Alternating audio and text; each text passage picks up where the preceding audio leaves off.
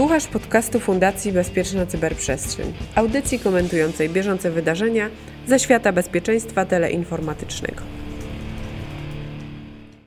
Halo, halo, tu mówi Warszawa w podcaście Cyber Cyber Fundacji Bezpieczna Cyberprzestrzeń. Witamy Was bardzo serdecznie. Dzisiaj nasz podcast trochę procesowy, ale jednak odbiegający od procesu, bo zdecydowaliśmy się na zaproszenie gościa. Jesteśmy bardzo szczęśliwi, że nas odwiedził. No i teraz niespodzianka, kto to jest. E, oczywiście witam ja, prowadzący Cyprian Gutkowski. Ze mną jest Kamil Gapiński, Fundacja Bezpieczna Cyberprzestrzeń. Witam Cię, Kamilu. Dzień dobry, dzień dobry wszystkim. No i teraz nasz gość, którego przedstawiam jako ostatniego, ale żeby podnieść dramaturgię, pani Martyna Różycka, kierownik dyżurnet funkcjonującego w NASK, także witamy bardzo serdecznie. Dzień no dobry. Myślę, że możemy zacząć nasz podcast od takiego pytania.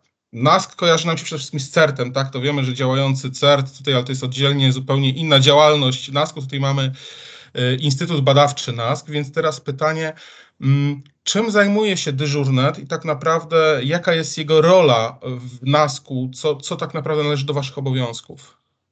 To y, od razu sprostuję, że my tak daleko od CERT-u nie jesteśmy, y, bo w ogóle wyrośliśmy z CERT-u i to te 15-16 lat temu y, to była taka inicjatywa, że właśnie CERT zaczął otrzymywać zgłoszenia o nielegalnych treściach w internecie i to był wtedy taki właśnie 2005 rok, 2004. To było też podłączanie Polski do, do Komisji Europejskiej, do Unii Europejskiej, wchodzenie i równanie w ogóle tych wszystkich szans i, i poziomów.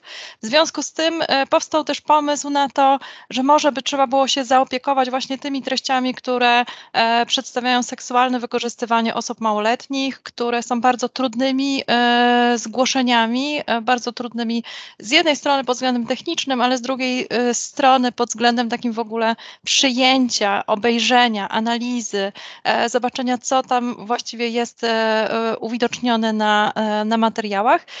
No i w ten sposób sposób właśnie powstał zespół dyżurnet.pl.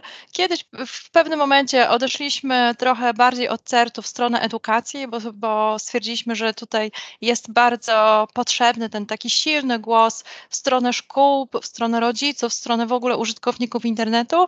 Dzisiaj e, trochę wróciliśmy znowu do e, bliżej do, do CERT-u, a to spowodowała właśnie ustawa o Krajowym Systemie Cyberbezpieczeństwa. Jesteśmy tam wyszczególnieni jako właśnie ta infolinia przyjmująca przyjmujące zgłoszenia, taki jedyny zespół w Polsce, który przyjmuje zgłoszenia o e, nielegalnych treściach w internecie.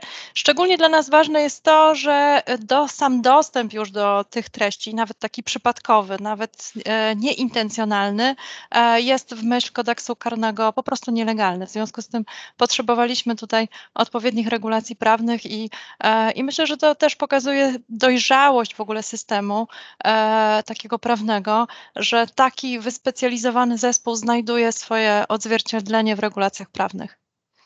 E, ja mam jedno pytanie, bo rzeczywiście jest tak, ale czy mm, są dalej zgłoszenia do CERT-u tego typu treści i jeżeli są, to jak wygląda przekazywanie między wami tak naprawdę, jak to trafia z CERT-u do was? Czy są jakieś standardowe procedury operacyjne, które sobie wypracowaliście, czy bardziej na zasadzie tego, że po prostu blisko współpracujecie i gdzieś po koleżeńsku, jako status, jako nasz podcast procesowy muszę zapytać o procedury, stąd takie, takie pytanie, czy rzeczywiście to występuje, jak, jak, jak wygląda takie przekazywanie, eskalowanie można by powiedzieć tutaj tej sytuacji? Myślę, że od strony CERT-u jest to jeszcze bardziej e, takie widoczne. Przeklikując się przez formularz, można natrafić tam na zgłośnie legalne treści i wtedy to e, ten formularz kieruje po prostu do nas, ale oczywiście użytkownicy piszą, e, w, nie zawsze ludzie odróżniają e, daną markę, nie zawsze, nie wiem, e, z reguły zgłaszają to, a czasami się zdarza, że natrafiają na coś innego, to e, w drugą stronę też jak najbardziej istnieje. No my mm, podchodzimy do naszych zgłoszeń, e, nawet ten sposób liczenia w ogóle e, naszych zgłoszeń e, i incydentów jest troszkę inny niż w CERCie. Jakby, jeżeli jest incydent bezpieczeństwa w sieci i wielu zgłaszających zgłasza do CERT-u, to jest liczony jako jeden incydent bezpieczeństwa, prawda? A u nas z tego powodu, że wszystkie nasze zgłoszenia traktujemy jako taki ścisłego zarachowania, coś, co musimy dokładnie wiedzieć, że użytkownik do nas zgłasza, zgłosił i spowodowało to dokładnie takie i takie reguły działania, dokładnie to i to, to my każde zgłoszenie właściwie e, e, liczymy osobno. W związku z tym, jeżeli ta sama strona została zgłoszona w krótkim czasie przez dwóch różnych użytkowników podpisujących się nie wiem, dwoma różnymi adresami mailowymi, e, to wtedy jest dla nas liczona jako dwa razy, wbrew pozorom. Okej. ym, Kamil, masz pytanie, także proszę Tak, bardzo. tak, właśnie chciałem, e, właśnie chciałem zapytać, bo tak jak e, w tradycyjnym zespole reagowania na incydenty komputerowe wiemy mniej więcej jak wygląda obsługa incydentu czy obsługa zgłoszenia, jak, jak się analizy podejmuje, jak się rozwiązuje dany incydent. Wydaje mi się, że w waszym przypadku jest to, może to być podobnie, ale ró- równocześnie jest trochę, trochę inaczej ze względu na e, samą e, treść e, zgłoszenia. Zastanawiam się, jak to porównać z takim, takim typowym, wiesz, instant handling. Tak, że przyjmu, Mhm. przyjmujecie zgłoszenie i co właściwie dalej się dzieje. Jak, jak się, kiedy się kończy de facto ta obsługa z waszej strony? A, to dobre w sumie pytanie, kiedy ona się kończy. E, to może najpierw powiem, czym ona się różni, bo rzeczywiście dużo, e, dużo uwagi poświęcamy na samą analizę samych treści e, i e, to jest też wyzwanie, bo nie zawsze na zdjęciach, filmach widać, czy osoba jest osobą niepełnoletnią, czy jest to na tyle dobrze jakościowo w ogóle e, przedstawiony materiał, że w ogóle widać, co się tam dzieje, tak dla ludzkiego oka, ale też gdzieś w procesie, czy, czy jest to na tyle e, dobry jakościowo materiał, który na przykład będzie e, dowodem w sprawie e, i klasyfikujemy też pod względem legalności. I tu jest znowu taki szkopuł, że mamy w samej Europie duże różnice, jeżeli chodzi o e, regulacje prawne, nie mówiąc już o tym, co się dzieje na całym świecie. No najprościej to widać na, po prostu na wieku. E, e, U nas jest to niedozwolone publikowanie takich materiałów dla, z osobami poniżej 18 roku życia, ale w Europie samej jest różnie. Może to być 16, może to być 15, kiedyś u nas było 15. W związku z tym no, konia z rzędem temu, kto potrafi powiedzieć tak, to dziecko ma 15, to ma 16, a to ma 18,5 i już jest legalne. To jest wbrew pozorom no, nie, do, nie do odróżnienia. E, Więc dlatego wszystkie te zespoły takie reagujące e, w porozumieniu z międzynarodowymi organami ścigania, jak Interpol, Europol, e, doszły do wniosku, że potrzebujemy takiego wspólnego mianownika, materiałów, które są baseline, które będą absolutnie nielegalne w każdym kraju, w każdej regulacji prawnej, w ogóle takie bezdyskusyjnie nielegalne, czyli te rzeczy, które są tam uchwycone, widać, widać genitalia, widać, co się właściwie dzieje. e, I jest to też takie duże ułatwienie dla tych e, e, narzędzi, które się rozwijają. Po sztucznej inteligencji łatwiej jest rozróżnić, jeżeli mamy do czynienia z dziećmi poniżej 10 roku życia, z dziećmi, które jeszcze są przed okresem e, takiego dojrzewania, e, niż te właśnie wszystkie szare strefy i, i szare, nie, nie, nie zawsze doprecyzowane, nie zawsze do rozróżnienia nawet dla ludzkiego oka. Więc jedną, że, jedną część naszego, y, na, naszego czasu, naszej analizy poświęcamy na przyglądanie się na odpowiedniej klasyfikacji, a drugą część poświęcamy na to, gdzie właściwie te treści się znajdują, no bo nie zawsze e, to jest tak, że jest to tak bardzo widoczne, gdzie znajduje się serwer, na którym są umieszczone te treści. E, I wtedy przekazujemy w zależności, jeżeli to jest Polska, to przekazujemy do Komendy Głównej Policji, a jeżeli jest to e, jakaś zagranica, działamy w Stowarzyszeniu InHope, takich hotline'ów jak nasze i przekazujemy do nich informacje zgodnie właśnie z lokalizacją e, serwera, po to, aby jak najszybciej były podjęte e, działania. I tutaj strasznie fajnie widać, ja pracuję w zespole 15 lat e, i strasznie fajnie widać to, jak się zmieniła, jaka jest różnica pomiędzy tym, jak kiedyś podchodziliśmy do tych treści, a jak podchodzimy teraz. Kiedyś najważniejsze było dotarcie do kogoś, kto te treści publikował, a dzisiaj te wysiłki, szczególnie organów ścigania, są skupione wokół tego, e, żeby jak najszybciej dotrzeć do ofiary, która, e, którą widzimy. Więc e, przede wszystkim musimy zobaczyć, czy jest to nowy materiał, i tutaj również pomaga nam przede wszystkim technologia, czy jest to materiał, który został niedawno wyprodukowany, materiał, który jeszcze nie jest znany, a nie ten, który od lat, od lat krąży po prostu w internecie.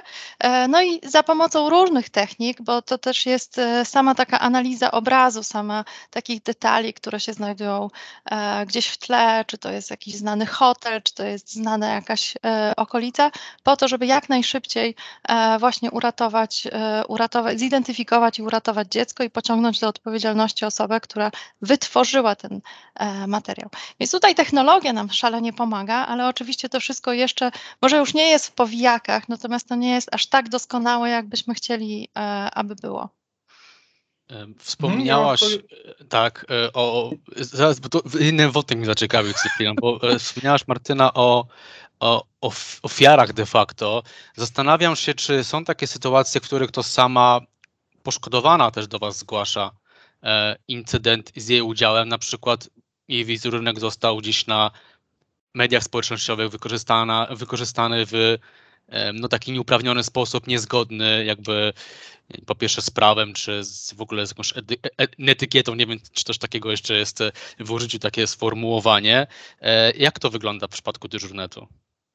Myślę, że dość y, mamy takie przypadki, ale dość rzadko i nie zgłaszają się z reguły to dzieci, które Mhm. padły ofiarą. Tutaj jest y, pewnie wiele też do zrobienia.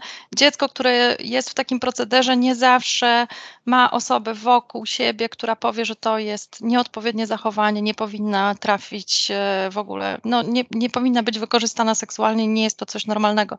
Ale może zostawmy na, te, na, na chwilę ten wątek. Natomiast trafiają do nas osoby, e, my to nazywamy e, wymuszenie, takie e, sextortion, takie wymuszenie, gdzie ludzie zawiązują internetowe znajomości, pokazują się od tej swojej intymnej strony, no jakby wykorzystują internet w, różny, w różnych celach i sprawca czy osoba po drugiej stronie zaczyna wyłudzać od nich e, albo zdjęcia, albo po prostu pieniądze. Bardzo szybko przechodzi tutaj do e, takiego rozwinięcia e, tego incydentu. Oczywiście grożąc, że materiał zostanie upubliczniony albo po prostu gdzieś tam w internecie, albo rozesłany do znajomych, których, których ofiara ma wśród swoich znajomych, na przykład na portalach społecznościowych. Ale tutaj z reguły mówimy albo o nastolatkach, i o młodych dorosłych, chociaż w pandemii widzieliśmy też, że zgłaszają się do nas po prostu osoby dorosłe, które nie zawsze jakoś świetnie posługują się internetem, e, natomiast no, pandemia wyzwoliła pewnie e, różne inne zachowania, których nie, e, nie mieliśmy wcześniej, czy no nie wiem, zaczęliśmy korzystać z internetu w zupełnie inny sposób i zaczęły się do nas zgłaszać również osoby po prostu starsze, mniej więcej takie w naszym wieku i starsze, mówiąc o tym, że właśnie, że one są w jakiejś relacji, to dla nich było najtrudniejsze, że one są w jakiejś normalnej, stałej relacji, natomiast w wyniku tego, że no, odczuwają jakąś samotność, poszły w tą stronę internetowych znajomości i no, natrafiły na taki proceder, stały się, e, stały się ofiarami. Musimy bardzo pamiętać, i, i to jest szalenie ważne, i, i trochę to e, mam nadzieję, że przeciwdziała wstydowi, że po drugiej stronie są zawodowcy. E, to są osoby, które po prostu mają spreparowane wideo, mają spreparowany sposób komunikacji, zdjęcia, przedstawiają się jako super atrakcyjni e, i, i bardzo łatwo jest, bym powiedziała, pójść w taką stronę, kurczę, napisał do mnie, e, e, nie wiem, super przystojny chłopak, wspaniała dziewczyna, a co mi tam, nikt nie widzi, nie? Jestem anonimowy w sieci i trochę pójść e, e, i, i paść ofiarą. Myślę, że to jest bardzo, bardzo proste, ale po drugiej stronie mamy no, zawodowego, e, zawodowego manipulanta. Czyli socjotechnika jak zawsze i wszędzie działa. Natomiast mnie przeraziło jedno, bo czytając wasz raport zwróć, zwróciłem uwagę na liczbę zgłoszeń, tak? Ich jest około 13,5 tysiąca, co daje tak naprawdę około 35 zgłoszeń dziennie. I to mnie troszeczkę mm, tak zastanawiało, bo mi się wydawało, że 35 to może jedno, bardziej liczyłbym, że jedno dziennie występuje, natomiast tego jest rzeczywiście olbrzymia skala. Więc e, czy to rzeczywiście tak jest? Jak to, jak to wygląda tam? Czy to właśnie te, te, trochę te podwójne liczenie, jak, jak to jest w rzeczywistości? Myślę, że to y, po, po, pierwsze, coraz częściej treści przedstawiające seksualne wykorzystywanie osób małoletnich są ukryte na, w takich serwisach, w takich usługach i w takich sieciach, do których normalny użytkownik po prostu nie natrafi. To już nie są te lata, kiedy, nie wiem, wystarczyła literówka w adresie URL i człowiek napotkał treści, których nie, nigdy nie chciał e, zwyczajnie zobaczyć. E, natomiast różne dane, które oczywiście nie są doszacowane, ale różne dane pokazują, że tych treści jest coraz więcej. Po pierwsze, krążą cały czas te stare i do tego co, codziennie powstają, e, powstają nowe. Trudno jest mi powiedzieć, czy, te 35 to dużo, czy mało, bo oczywiście one nie wszystkie e, mm, są po pierwsze przez użytkowników, a po drugie przez nas definiowane jako treści przedstawiające seksualne wykorzystywanie osób małoletnich. E, myślę, że ludzie ciągle nie wiedzą, że można w ogóle coś z tym zrobić, można to zgłosić i pierwszym odruchem jest raczej pewnie zamknięcie danej treści, a nie e, szukanie, co ja właściwie, gdzie ja mógłbym je e, w tym momencie przekazać i, i wywołać tą lawinę, która tutaj powinna być skuteczna, żeby te treści w pewnym momencie po prostu zniknęły z internetu. Natomiast zastanawiając się też, ile tych treści jest, właściwie to miliony, które pokazuje taki nasz e, zaprzyjaźniony hotline w USA, gdzie no tutaj mamy przede wszystkim bardzo rozwinięty rynek tych wszystkich usług cyfrowych i jest e, w USA e, obowiązek, że właściciel serwisu, właściciel usługi, jeżeli natrafi, jeżeli u niego w przestrzeni znajdują się treści przedstawiające seksualne wykorzystywanie osób małoletnich i tu mówimy na przykład chociażby o Facebooku, wtedy on jest zobligowany do tego, żeby je e, po prostu zgłosił odpowiednim organom. Właśnie e, Cyber Tipline jest odpowiednim tutaj e, miejscem, gdzie z automatu te treści powinny tam po prostu trafić. Potem one trafiają do Polski, to też są miliony. Zaraz może odszukam i w pamięci ile tego jest, natomiast to są naprawdę gigantyczne, e, gigantyczne cyfry, które powinny zostać przetworzone przez polską policję i oczywiście tutaj będziemy mieć i takie e, materiały, które zostały błędnie zaklasyfikowane, no bo tu duża rzecz się opiera po prostu na automatach, ale też takie, które odnoszą się do takiej realnej krzywdy dziecka. Więc tych treści na pewno jest więcej niż one e, u nas e, występują. No w 2019 NACMEC mówił, że e, ponad 77 tysięcy raportów przekazał do polskiej policji. Mhm, to są rzeczywiście olbrzymie ilości. Rzeczywiście polecam teraz przeczytanie samego raportu dyżurnetu, bo tam można bardzo ciekawe informacje uzyskać. Na przykład mnie zastanowiło, że bardzo duża taka ilość tych niewłaściwych materiałów pochodzi, oczywiście pierwsze miejsce raczej Rosja, ale również Holandia, która ma tam blisko 30% udział, więc stąd bardzo ciekawe rzeczy można tam wyczytać, wyczytać. Natomiast sama sieć Tor, która jest dla mnie zaskoczeniem 3%, a to wynika bardziej z tego, że po prostu nie jesteśmy w stanie monitorować tej sieci Tor, czy jak, jakoś inaczej? Dlaczego to jest tak, tak niski procent? Bo tutaj z kolei spodziewałem się tego, że to będzie dużo wyżej. E, zamonitorowanie i od razu tutaj powiem, bo nie wiem, co ty, Cyprian, masz na myśli. My nie monitorujemy, mhm. tylko czekamy na to, co zgłosi użytkownik Zgłoszenie. internetu. Okay. Tak, jak najbardziej. To nie jest tak, że my proaktywnie w ogóle podchodzimy okay. do, do wyszukiwania tego typu treści. Nie, e, nie, opieramy się na tym, co zgłaszają użytkownicy e, i rzeczywiście po prostu Tor jest rzadko do nas zgłaszany. Nie wiem czemu, czy użytkownicy wiedzą, że bardzo trudne jest procesowanie tych po prostu zgłoszeń, natomiast ja tu też zwracam uwagę, że walczymy nie tylko z miejscem, gdzie to jest publikowane, ale też z samą treścią. Dla organów ścigania niesamowicie ważne są wszystkie te materiały, które były jeszcze nierozpoznane, które są nowe, które dopiero co powstały, które e, e, są publikowane jakby w czasie rzeczywistym, bo one pozwalają też oczywiście przy dużych wolumenach, oczywiście przy dużej e, takiej nakładzie analizy e, dotrzeć do, do, po prostu do ofiar. Więc tutaj to z jednej strony nie jest taką przeszkodą, no nie, bo tak jak mówię, z jednej strony mhm. to, gdzie jest miejsce, a z drugiej strony to, gdzie jest wykorzystywane po prostu dziecko. Słuchają nas też, czy głównie naszego podcastu słuchają osoby gdzieś tam związane z branżą cyberbezpieczeństwa, eksperci e, i tak dalej. Zastanawiam się, e, i to jest może jakby miejsce, by dotrzeć do nich, zastanawiam się, mm, co Wam najlepiej, co Wam ułatwia analizę? Czy są takie dobre praktyki przekazywania jakichś właśnie materiałów dowodowych w tym zgłoszeniu? Nie wiem, jakieś e, artefakty, tutaj myślę cały czas tym certowym, tak, jakby językiem, nie?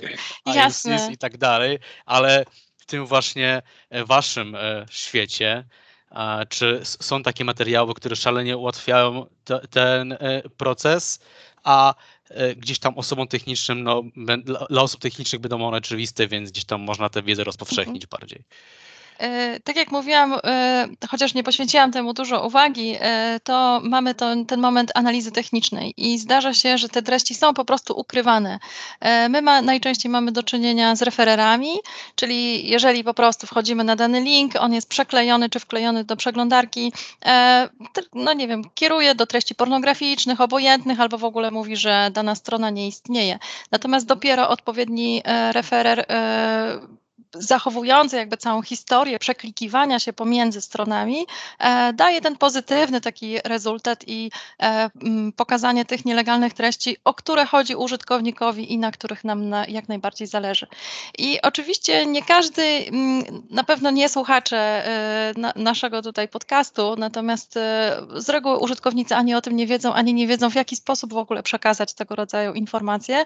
Tu wyszliśmy naprzeciw i przygotowaliśmy wtyczkę do przeglądarki. W tym momencie jest ona dostępna dla e, przeglądarki Firefox oraz dla Chroma, która sama automatycznie przekazuje tego rodzaju informacje, czyli z jakiej strony przeklikał się użytkownik, plus ta strona właśnie właściwa, którą użytkownik chciałby e, zgłosić. Plugin do przeglądarki, no, e, właściwie jest bardzo podobnie zbudowany do naszego e, formularza. Na, na, należy zaznaczyć, jakiego rodzaju treści ma użytkownik na myśli, czego one dotyczą.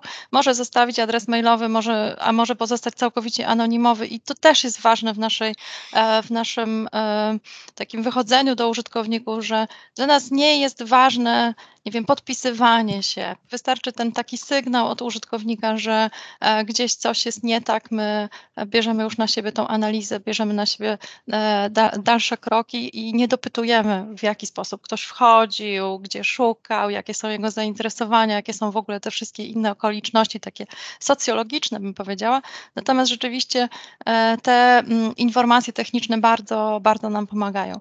Oczywiście wyzwaniem jest, i to, to cały czas są te wy, E, wyzwaniem e, wszystkie te serwisy live streamingowe, które w czasie rzeczywistym pokazują, e, czy, czy mówimy o aplikacjach, czy mówimy o serwisach takich przeglądarkowych, które pokazują w czasie rzeczywistym dany obraz. I tu jest bardzo ciężko, jeżeli ten użytkownik nam zgłasza to po jakimś czasie, nie da wszystkich danych, a my nie jesteśmy w stanie odtworzyć czy znaleźć użytkownika, który no, pokazywał niepokojące, e, niepokojące treści. I na to też nie mamy takiego e, dobrego antidotum, no bo te treści nigdzie nie są zachowywane, prawda? Ani platforma ich nie przechowuje u siebie, nie, nie prowadzi całego takiego rejestru, więc to jest e, cały czas wyzwanie, szczególnie, że trochę też świat idzie w tym kierunku. E, kiedyś, no, szczególnie lockdown tutaj przeszkodził tej seks turystyce, a ona się przeniosła po prostu do internetu i, i tutaj ma to cały czas miejsce. Wiesz co, bo też poruszyłaś teraz ważną kwestię puszczania tego na żywo, tak jeżeli coś się dzieje na zasadzie streamingu bardziej. I tutaj zauważyłem w waszym raporcie takie też porównanie, że miało to miejsce na lekcjach online, że zauważono A to co właśnie... innego. Ja wiem, wiem, że co innego, tak. ale troszeczkę nawiązujące do tego, co się dzieje live, tak? I dlatego, dlatego do tego, do tego zmierzam, ale mnie zastanawia jedno, no Załóżmy rzeczywiście, że, że coś takiego się dzieje, znaczy nie załóżmy, no mamy na to twarde dowody, tak, które przedstawiacie w swoim raporcie, e, ale to co, ci ludzie są nieświadomi tego, że jednak ich identyfikacja jest możliwa, no bo ja nie rozumiem, wpuszczanie w tym momencie jako uczeń na przykład pornografii, to jest jakieś włamanie na ten stream, jak, jak to rzeczywiście wygląda na te zajęcia? E, tak już z czystego, jakbyśmy mieli taki przykładowy incydent podać, rzeczywiście jak to wygląda? Na szczęście pod koniec roku, czy tam w, po, y, w drugim semestrze, kiedy Microsoft wypuścił Teamsy dla, dla użytkowników takich edukacyjnych, skończyło się korzystanie z tych wszystkich takich innych platform, również gamingowych Czyli to były te inne platform. platformy. Okej. E, To były różne, to były naprawdę Discord różne platformy, tak e, bo, bo na Teamsach też można coś takiego zrobić pod warunkiem, że no właśnie, że nauczyciel nie zabezpieczy danej transmisji, to jest jedno, a druga, te informacje zostaną rozpowszechnione e, gdzieś tam e, w internecie. Natomiast no, na pewno widzicie e, i w, e, to, że użytkownicy, nawet podpisujący się imieniem i nazwiskiem na swoim profilu społecznościowym wśród swoich znajomych, nie mają często problemu z tym, żeby e, w jakiś sposób zareagować, chamski, wulgarny e, i tak dalej, i tak dalej. Więc samo podpisywanie się i sposób identyfikacji i w ogóle ten, nie wiem, zagadnienia an- anonimowości w internecie, to jedna rzecz to jest ta anonimowość e, techniczna, e, a Mhm. druga rzecz to jest to, że ja nie do końca czuję, że po drugiej stronie jest drugi człowiek i nie do końca czuję, że ja mu robię krzywdę i to świetnie widać przy wszystkich tych wpisach hejtujących, myślę, że chyba Mm. najbardziej, że twarzą w twarz trudno byłoby powiedzieć takie słowa, a e, tak mm, w internecie człowiek, nie wiem, nawet ze swoim zdjęciem jest w stanie coś takiego napisać. No, Zastanawiam internet się, dehumanizuje, tak? To rzeczywiście jest tak, że mamy to, że jeżeli już wchodzimy w tą kwestię techniki, to mm, odchodzimy od tego, że mamy taką faktyczną dehumanizację. Rzeczywiście, Kamilu, przepraszam, przerwałem ci. Więc... nie, nie, ma, nie ma problemu. Cały czas tutaj myślę o tej wtyczce. Jestem zaciekawiony, em, bo to jest fajne moim zdaniem narzędzie, ale no, wcielę jeszcze w takiego trochę dziennikarza, też nim nie jestem, ale zapytam e, trochę tak. e, Jeżeli na przykład ktoś umieści na swoim profilu, no weźmy tutaj jakiegoś giganta technologicznego, jak Facebook, coś dziwnego, jakieś takie dziwne zdjęcie. De facto, e, no, to zdjęcie ma swój unikal, unikalny URL, tak, i tak dalej, więc może też takiego e, zgłosić poprzez waszą wtyczkę. Czy działacie w przypadku też takich e, mediów społecznościowych, czy jakoś pod- podejmujecie kontakt wówczas, czy raczej ludzie są już tak przyzwyczajeni, że chyba zgłaszają to do we- wewnętrznej usługi facebookowej na przykład? Mm, Myślę, że takich treści nielegalnych na, na Facebooku to nie widziałam bardzo dawno. Oni mają bardzo dobre te mechanizmy, swoje algorytmy, które nie pozwalają na publikację tego albo krótko po publikacji e, wycinają. Natomiast mamy do czynienia, jeżeli chodzi o serwisy społecznościowe, mamy do czynienia z takimi bardziej znowu zachowaniami behawioralnymi. Pamiętam, Mhm. e, w pewnym momencie było modne mm, i to chyba taki bardzo dobry przykład. e, Jestem sexy i mam 12 lat, jestem sexy i mam 9 lat i tak dalej, i tak dalej. Coś, dla, co dla algorytmów nie było łatwe do wyłapania, natomiast e, e, no, naszym zdaniem i zdaniem użytkowników nie powinno to być w internecie. I tam na tych profilach, to, była, to były nazwy profilów e, i e, na tych profilach były pokradzione zdjęcia i publikowane pokradzione zdjęcia dziewczynek, które w jakiś sposób były takie może nawet nie wyzywające, nie prowokujące, ale jednak chociażby roznegliżowane.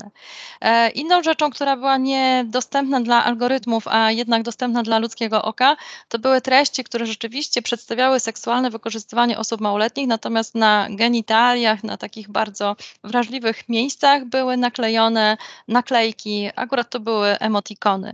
I już algorytmy nie były w stanie sobie po prostu z tym poradzić, nie były w stanie e, stwierdzić, że tak, jest to treść nielegalna i nie powinna być publikowana u nas w serwisie.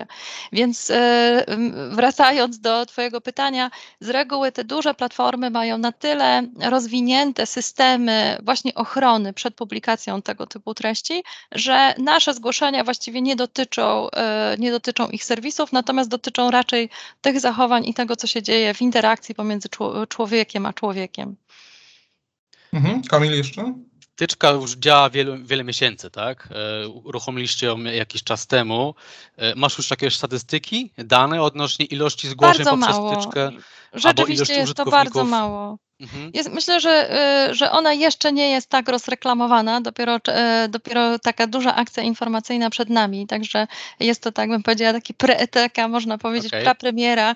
E, długo się zastanawialiśmy też nad tą usługą i potrzebowaliśmy też takiego testowego sprawdzenia z użytkownikami, e, czy, czy będą z niej zadowoleni, czy, czy oczywiście błędy, czy wyskakują i tak dalej, i tak dalej.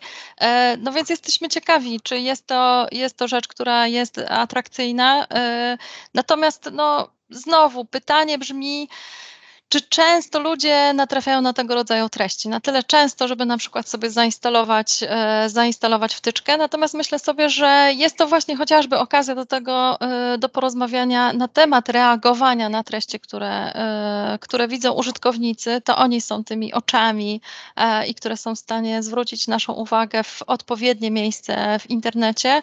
E, no bo mm, to użytkownik będzie wchodził po różnych serwisach i, i, e, i może tą informację przekierować do nas. I myślę, że ważne jest też dla, dla człowieka, e, żeby nie zostawiać tego samemu. Czasami się zdarzają takie zgłoszenia, że ktoś e, pisze do nas, że zamknął stronę, nie jest w stanie dotrzeć do historii, bo na przykład ją wykasował albo jej nie, po prostu nie przechowuje, natomiast ciągle gdzieś tu tkwi w pamięci, że, że widział takie treści i czy można w ogóle coś z tym, e, coś z tym zrobić, w jakiś sposób zareagować, w jakiś sposób nie zostawić tego e, jako taką otwartą sprawę.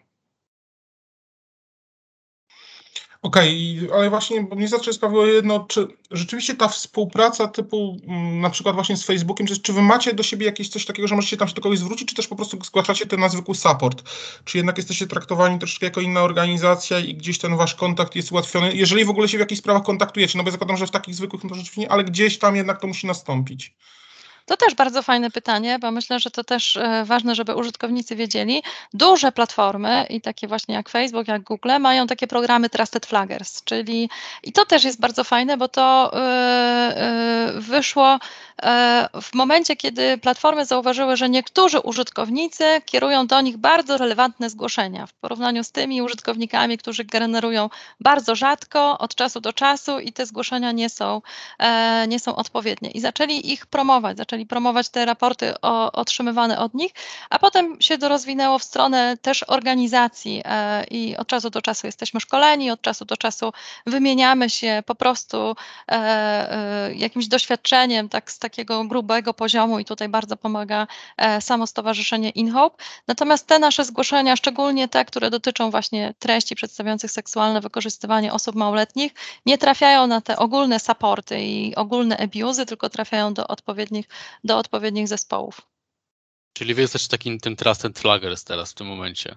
Tak, jest to, myślę, myślę, że to o tyle ważne, że w ogóle też regulacje europejskie idą w tym kierunku, aby, e, aby takie zespoły w różnych oczywiście e, jakby tematach, no bo my nie jesteśmy trusted flaggers, albo też nie czujemy się, jeżeli chodzi o hate speech, czy o inne e, nadużycia, a tutaj katalog jest bardzo, bardzo duży. My jesteśmy wyspecjalizowani w tej konkretnej, tutaj, czy w tym konkretnym zjawisku, natomiast samo, sam sposób organizacji organizacji właśnie, że e, platformy powinny mieć organizację czy użytkowników, którzy są w jakiś sposób, e, e, no nie wiem, ich zgłoszenia są traktowane priorytetowo, są też takim wskaźnikiem, czego chce, czego potrzebują użytkownicy, w którą stronę chcą, chcą pójść. Bo z drugiej strony, i to też obserwujemy, czasami cyberprzemoc dotyka czy to jest forma cyberprzemocy, czyli takie nadmierne zgłaszanie. Dzieci się między sobą umawiają, że kolegę w klasie będą zgłaszały właśnie do, e, do Facebooka nagminnie i wszystko to, co on opublikuje. No nie? I platforma widzi, że ten użytkownik e, prezentuje normalne treści, natomiast wszystko to, co on tam e, zareaguje, gdzie, gdzie czegoś nie pokaże, to od razu jest zgłaszane. Więc tutaj dzieci sobie świetnie wykształciły, właśnie mają narzędzie w postaci zgłaszania, natomiast używają je w zupełnie innym celu niż my, dorośli, byśmy w ogóle pomyśleli, że, że w ogóle można, no nie? Byśmy powiedzieli, no tak, to dajmy ofierze możliwość zgłaszania e, do platformy, a one, no to świetnie, to wykorzystajmy to w zupełnie inny sposób. Więc tutaj no, musimy zwracać też uwagę, z, jaki, z jaką materią mają do czynienia po prostu moderatorzy e, i, i, e, i no, jakie oni mają też problemy i w jaki sposób oni się komunikują ze społecznością, a społeczność z nimi. Mhm. Ja mam jeszcze jedno pytanie tak naprawdę, które już dotyczy bardziej sytuacji, jak już dochodzi do procesu, czy załóżmy jakieś sprawy, czy to w sądzie, czy właśnie przed policją, chociażby samych zeznań. Jak to wygląda takiego zgłaszającego? Czy on jest w jakiś sposób angażowany, czy już dyżurnet, czyli wasze organy załatwiają to jako sami, bo to jest myślę też istotne dla osób, które nas słuchają. Jeżeli chodzi o takie treści, które nie dotyczą użytkownika, ale użytkownik je widział, no to mhm. jak najbardziej my je traktujemy anonimowo i, e, i e, do tej pory się nie zda... Oczywiście zdarzały się pytania z prokuratury lub policji, natomiast e, wszyscy się zatrzymują na tym, że to jesteśmy my od tego, tu dostaliśmy od użytkownika, ale e, jest on anonimowy. E, nie zdarzyło się, żeby ktoś z tym polemizował i próbował dotrzeć do konkretnego użytkownika. Ja myślę, że dla organów ścigania jest to e, dość jasne, chociaż pewnie nieczęsto spotykane w innych obszarach. Natomiast zdarza się, że dane nadużycie dotyka dokładnie tej osoby i to właściwie najważniejsza jest właśnie ofiara i zeznania ofiary i to, co ją spotkało.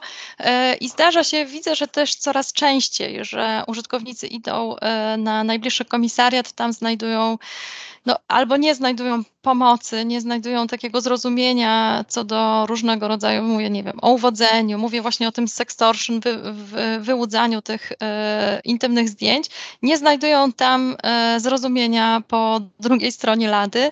E, w związku z tym zwracają się do nas i umożliwiamy ten kontakt. E, staramy się zrobić wszystko, aby znaleźć takiego policjanta, który na przykład został przez nas przeszkolony, z którymi my mieliśmy do czynienia, który wiemy, że będzie wiedział, na czym polega dane zjawisko, no bo wiadomo, policjant w Polsce musi się znać absolutnie na wszystkim, tak?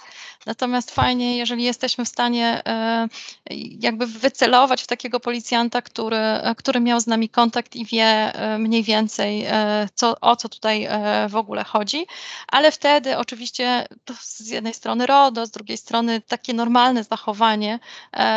Za każdym razem prosimy użytkownika o, o, o, o możliwość przekazania danych kontaktowych i jeżeli nie przekaże, to my oczywiście bierzemy wszystko na siebie. Mhm. Kamil, proszę bardzo. E, no to jakby Cypian chyba trzeba powiedzieć, że cieszymy się, że możemy wziąć udział w rozpromowaniu wtyczki, tak? Bo to jest szalenie tak. ważna inicjatywa. Natomiast e, mówiliśmy sobie gdzieś tam o tym, że macie tych zgłoszeń kilkanaście tysięcy rocznie. Pewnie to mm, będzie ich pewnie coraz więcej, tak zakładam plików czy materiałów związanych z nielegalnymi treściami jest gigantycznej ilości. Um, analitycy też mają ograniczone możliwości przetwarzania, analizy, zwłaszcza jeżeli chodzi o takiego rodzaju treści. Pewnie e, uczestniczycie w projektach, czy sami pracujecie nad innowacjami technologicznymi, jeśli chodzi o automatyczne wykrywanie tego typu um, nielegalnych treści. Martyna, może powiesz coś o projekcie, o inicjatywie APACT w takim razie? Automatyczne mhm. przeszukiwanie, analiza i klasyfikacji to najpierw no właśnie, ja tylko, ja tylko no. uzupełnię, no? przepraszam, jedna rzecz tylko uzupełnię, bo rzeczywiście to jest bardzo ważne pytanie, też chciałem Ty zawsze, zadać, Cyprian, musisz uzupełnić. Tak, ale dlatego, bo mamy już czas trochę przekroczony, ale jest bardzo ciekawy. Ja chciałem powiedzieć właśnie o tym, że mówiłaś o tym, że działacie reaktywnie, a wszyscy teraz przechodzą do tego, że trzeba zacząć działać proaktywnie, tak, że zacząć wyszukiwać i to jest, to jest teraz na topie. Wiemy wszyscy, że właśnie w tym naszym bezpieczeństwie to głównie żyje jako proaktywność, więc dlatego, czy odchodzimy od tej reaktywnej też działalności u Was, czy jednak ta proaktywność jest e, brana pod uwagę i będziemy te, w ten sposób szli dalej? Wiele wątków, poruszyliście tak, wiele wątków, ale może, ale może powiem o y, takim nieoczywistym wątku. Ja jako kierownik jestem od tego, aby ludziom mówić, y, nakładać limity ich pracy, a nie od tego, żeby oni robili targety, które są do osiągnięcia. Ja muszę im mówić, hola, hola, dzisiaj to już może za dużo. Oczywiście tu okay. jest dużo, nie tylko ja, ale w ogóle cały zespół musimy patrzeć na siebie. Y, I rzeczywiście, jeżeli chodzi o wykrywanie takie automatyczne, to drogi są dwie. Albo mówimy o zdjęciach, materiałach, filmach, zdjęciach i filmach, które są już znane i e, to jest dość prosta technologia z jednej strony, bo mówimy po prostu o haszach. Z tym, że no tutaj mamy albo inteligentne, albo mniej inteligentne hasze, no i tutaj cały wyścig zbrojeń, kto, e, kto będzie miał na tyle fajne hasze, żeby każda zmiana, czy te, no nie wiem, bardziej podstawowe zmiany były na to odporne i to jest jedna droga i jak najbardziej też dopiero teraz właściwie, dopiero ustawa o Krajowym Systemie Cyberbezpieczeństwa pozwoliła nam na też gromadzenie tych danych i na przetwarzanie tych danych na taką twardą po prostu e, analizę. E, chcemy współpracować z policją, no bo to oni też właściwie mm, mają te same czynności trochę co u nas. E, no i tutaj mówimy o haszach, ale o haszach się mówi na, w ogóle na całym świecie. Duże firmy, duże organizacje mają swoje bazy haszy. Natomiast drugą, rzecz jest, drugą rzeczą jest sztuczna inteligencja. Tu zaczęliśmy w zeszłym roku projekt APACT, robimy go razem z Politechniką Warszawską, z naszymi naukowcami, których mamy w NASK-u, z firmą Enamor, która jest odpowiedzialna za technologię. No i mamy nadzieję, że będziemy w stanie tak wytrenować algorytmy, żeby rozpoznawały i tekst, co jest ważne w języku polskim, i obraz w postaci zdjęć i filmów, i być może audio. Z tym, z tym audio to w ogóle mamy największe chyba problemy, po to, aby rozpoznawać też ten materiał taki, który jest jeszcze nieznany, który jest chociażby nowy albo po prostu nieznany, jeszcze niesklasyfikowany. No i w ogóle nie powielać tej pracy, bo dzisiaj ta praca w Polsce jest wielokrotnie powielana. Ona jest powielana na przykład przez nas, przez policję, przez e, biegłych sądowych, przez biegłych sądowych tych informatycznych, takich, którzy dostają komputer do analizy, jakiś e, sprzęt do analizy i, i, i abstrahują podejrzane pliki, a z drugiej strony ci e, seksuolodzy, psycholodzy i, i, cały ten aparat związany, antropolodzy i, i wszyscy ci, którzy oceniają pod względem legalności tego typu materiały. I rzeczywiście dochodzimy do tej proaktywności. Nie wiem, to jest bardzo trudne pytanie, bo z jednej strony kładziemy na szale bezpieczeństwo dzieci, po prostu bezpieczeństwo dzieci, e, a z drugiej strony technologie i właśnie e, gdzie postawić granice, gdzie te proaktywne działania, które, no nie wiem, tutaj dużo burzy było czy ciągle jest w mediach e, o usłudze Apple, e, która wprowadziła właśnie e, detekcję tego rodzaju treści. Trudno powiedzieć. My w zespole też sami mamy, sami mamy takie problemy e, i sami dyskutujemy na ten temat, gdzie postawić tą granicę.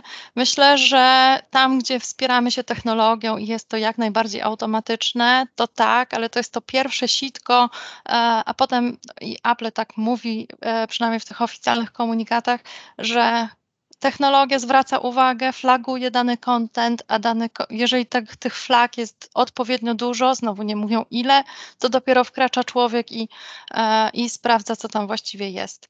Ale jak rozmawiam chociażby z rodzicami, e, którzy mają którzy są za pan brat z technologią, e, to często korzystają z lokalizatorów, które wrzucają dziecku do plecaka, do, e, zaszywają w ubraniu.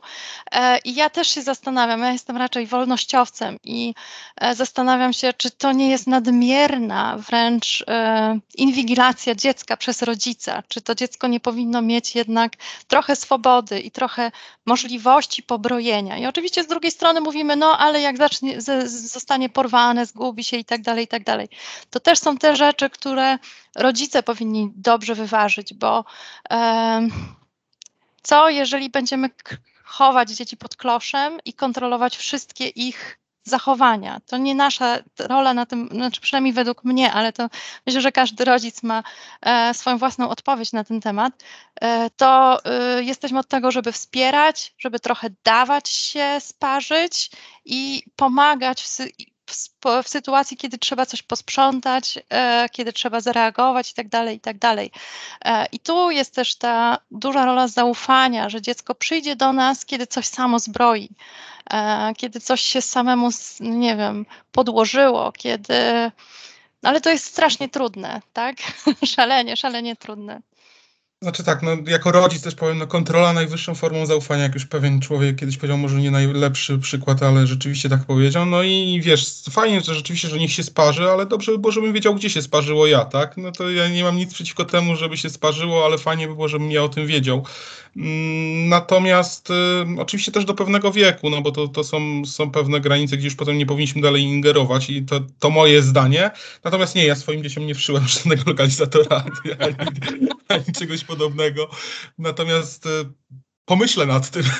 No ja jako nie rodzic to w ogóle nie słyszałem o takich rozwią- rozwiązaniach. Chyba tylko przypomina mi się jeden z odcinków Black Mirror na Netflixie, że chyba była taka apka, coś, coś w tym stylu, już nie pamiętam teraz, no taka dosyć, dosyć, dosyć no tak, jest to gdzieś tam e, w, te wchodzenie w prywatność takiego e, małego człowieka, wydaje mi I się. małego i też kiedy przestać, tak? Bo z jednej strony mówimy, to dobra, małe dziecko okej, ale w którym momencie to dziecko już jest gotowe, żeby mu wyjąć ten lokalizator z kieszeni, nie? To jest trudne, bardzo trudne. Jak się wyprowadzi od rodziców, słuchaj. No to dzisiaj Bambino, 30 lat, 30 plus. No, nie, no żartuję, ale to znaczy... No, Kamil, jasne, bo odbiegamy od tematu. ja chciałbym jeszcze podrążyć e, temat, e, e, no właśnie temat APACT i haszy sztucznej inteligencji i tak dalej, leciutko podrążyć, ponieważ wydaje mi się, że część tych materiałów, tych plików, no mogą być w jakiś sposób obfuskowane. Wiadomo, że w konkretnym celu, żeby nie zostały wykryte.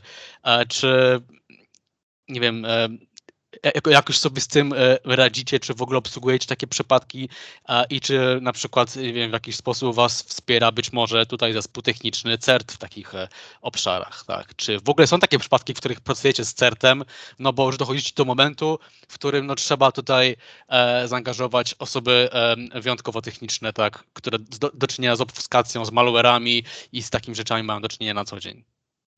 E, oczywiście jako fan CERT-u powiem, że za mało, za mało, chcemy spracować, chłopaki z wami więcej, może jak dzisiaj usłyszycie. Nie, myślę, że rzeczywiście ten wyścig zbrojeń tutaj jest e, bardzo ważny i wszyscy źli ludzie używają bardzo dobrze, może nie wszyscy, ale źli ludzie używają bardzo dobrze, dobrych i nowych rozwiązań i e, wcale nie takich oczywistych. Myślę, że wiele jest takich miejsc, gdzie możemy jeszcze bardziej, lepiej współpracować, natomiast projekt APACT się dopiero z, rozpoczął, tak właściwie jak popatrzymy na cykl życia projektu, to z trzyletniego projektu e, pierwszy rok to jest tak właściwie taka tam organizacja i budowanie. Dopiero teraz my przechodzimy w fazę gromadzenia samych zdjęć i to, teraz dopiero natrafiamy na takie zdjęcia, które są właśnie e, no się zastanawiam, czy to zdradzać kuchnię, czy nie zdradzać. A, zdradzę. Jak ktoś już do tej pory wysłuchał koniec odcinka, e, to niech ma nagrodę. Na przykład pocięte zdjęcia. e, I, i to już jest problem, bo od strony e, tech, technicznej, jak zaczęli, zaczęliśmy je zaczytywać, to mamy po prostu maleńkie, cieniutkie paseczki, e, które absolutnie nie Mhm. niosą żadnej treści. Natomiast no, przeglądarka absolutnie sobie zbiera i pokazuje całe zdjęcie i w ogóle człowiekowi na pierwszy rzut oka nie przyjdzie do głowy, że tam pod spodem jest e, coś, co, co będzie przeszkadzało. I pewnie takich technologii, bo to żadna technologia tak właściwie, no nie, pocięte zdjęcie, natomiast ona już sztucznej inteligencji będzie przeszkadzała w tym, e, w jaki sposób przeanalizować to zdjęcie. No i myślę, że to też jest wyzwanie. Jest, APACT jest projektem naukowym, więc możemy tutaj jak najbardziej sięgać z jednej strony właśnie do, e, do certowców, jeżeli chodzi o taką techniczną stronę, w jaki sposób dotrzeć do tych zdjęć, a z drugiej strony no, hakowanie sztucznej inteligencji też się pojawia jako wątek, prawda? Tak, no rzeczywiście to, to jest bardzo ciekawa rzecz yy, z tymi pociętymi zdjęciami, banalna tak naprawdę, bo żadna techniczna, po prostu można powiedzieć, że analogowe rozwiązanie, Tak. yy, ominięcie problemów. Słuchaj, no długo no dość rozmawiamy, także to naprawdę jeden z dłuższych podcastów nam wychodzi, nie wiem, Jeden z Kamil, lepszych, wydaje Możemy mi się. pociąć No, na to, to, to na pewno. pod-. Na pewno, nie wiem, Kamil, ma, właśnie masz jeszcze jakieś pytanie? Może ty, Martyna, chciałabyś o czymś powiedzieć? Nie wiem jeszcze właśnie, o co my nie zapytaliśmy? Ja nie chciałbym przycio- przy- przyciążać może naszych słuchaczy, ale wydaje mi się, że musi jakiś przekaz e, na koniec tutaj od Martyny popłynąć do wszystkich, chyba do, zwłaszcza do bezpieczników, ponieważ to oni najczęściej słuchają naszego podcastu. Być może jakąś specjalną treść powinni usłyszeć, e, może bardziej się zaangażować też e, w zgłaszanie chociażby. No i sporo osób, które przegląda sieć Tor, myślę, że nas też słucha i skoro jest tak mało zgłoszeń stamtąd, tak. to może rzeczywiście warto, jeżeli coś zobaczycie, zgłaszać, po prostu nie przejmować się tym i zgłaszać. No ja bardzo na to liczę, bardzo liczę, bo jak my rozmawiamy z marketingowcami, z PR-owcami, to oni mówią, no to pójdziemy do nauczycieli, pójdziemy do rodziców, a my myślimy sobie, "Mm, kurczę, niekoniecznie, bo tak jak my się, nie wiem, często kontaktujemy e, z właścicielami serwisów, to piszemy na ebiozy, a nie na PR-y i marketingi, tak? E, Tak. I, nie szukamy takich e, właśnie miękkich jakichś działów czy zespołów, tylko piszemy po prostu na twarde bezpieczeństwo, yy, yy, no bo to wy jesteście w stanie nam pomóc, a nie kto inny. To wy widzicie i pewnie macie do czynienia. Yy, Nas przerażają w ogóle liczby, bo nie wiem, jeden z producentów oprogramowania antywirusowego mówi o tym, że yy, jedna osoba na 500, czyli przeliczcie sobie, jeżeli jesteście administratorami sieci e, po prostu w firmie, ile macie pracowników, jedna osoba na 500 posiada na swoim komputerze służbowym treści przedstawiające seksualne wykorzystywanie osób małoletnich.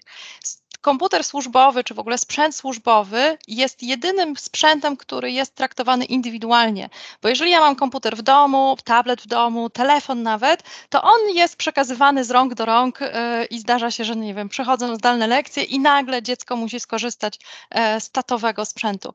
Natomiast ten służbowy sprzęt jest dedykowany tylko właściwie pracownikowi i jakby wszyscy wokół rozu, rozumieją, że e, żadna osoba postronna nie powinna z niego korzystać. Więc myślę sobie, że te treści, z którymi my mamy do czynienia, które są treściami absolutnie nielegalnymi, z którymi właściwie no, nikt nie będzie dyskutował, że one nie powinny e, tutaj być e, dostępne w ogóle wszędzie, to e, no, pytanie brzmi, czy wierzycie w to, że można na to zareagować? Czy wierzycie w to, że e, że, że można wyciągnąć konsekwencje w krótkim lub długim terminie, bo to, bo to jest oczywiście różnie, no ale to wy jesteście nam potrzebni. Oczywiście nauczyciele, rodzice również, pewno, że tak, natomiast jeżeli chodzi o takie operacyjne działanie, e, to wy, nie kto inny. Czy wierzysz? To takie ładne podsumowanie jakiegoś pastora ze Stanów Zjednoczonych. Czy wierzycie? Czy wierzycie? Wiele razy powtórzyłaś, także to, to rzeczywiście troszeczkę tak jak amerykańska telewizja. Natomiast O, faktycznie dziękuję za tak to jest. podsumowanie. Bo to dużo na zaufaniu też jest, myślę. Tak, tak. Ja myślę, że I jednak tak, na tak jest. wartościach. Mhm. Zdecydowanie. Kurczę, Cyprian, jeden z trudniejszych podcastów, Trudno- jaki mieliśmy. Trudno teraz No. zakończyć po tej wieży, jeszcze Cyprian po twoim moim podsumowaniu. Tak. Wiesz, no, ja, ja starałem się troszeczkę też tak właśnie pokazać trochę żartem, ale temat bardzo poważny i rzeczywiście Tak, niego tak. podeszliśmy bardzo Potrzebny. poważnie. I do Was apel, podchodźmy do tych spraw poważnie, bo to, to są bardzo istotne rzeczy, czasami przez nas ignorowane, natomiast musimy na to zwracać uwagę. No słuchajcie, słyszeliście nas dobrze, ci, którzy zostali do końca, to usłyszeli też pewien szczegół, pewną zdradę, szczegół, co ciężko wykryć przez sztuczną, co ciężko sztuczna inteligencja wykrywa. No ale myślę, że następnym razem się słyszymy. Jeżeli macie jakieś pytania, czy cokolwiek, kierujcie je do nas, my przekażemy też najwyżej tutaj Martynie, może ona wtedy wam odpowie. Co my będziemy wiedzieli, to my pomożemy. Także dziękuję bardzo Martyna, dziękuję bardzo Kamil. no Dziękuję i do bardzo. usłyszenia w następnym naszym podcaście. Pozdrawiam was serdecznie i do usłyszenia. Do usłyszenia. Dziękujemy. Podawajcie dalej podcast. Tak jest. Słuchasz podcastu Fundacji Bezpieczna Cyberprzestrzeń, audycji komentującej bieżące wydarzenia ze świata bezpieczeństwa teleinformatycznego.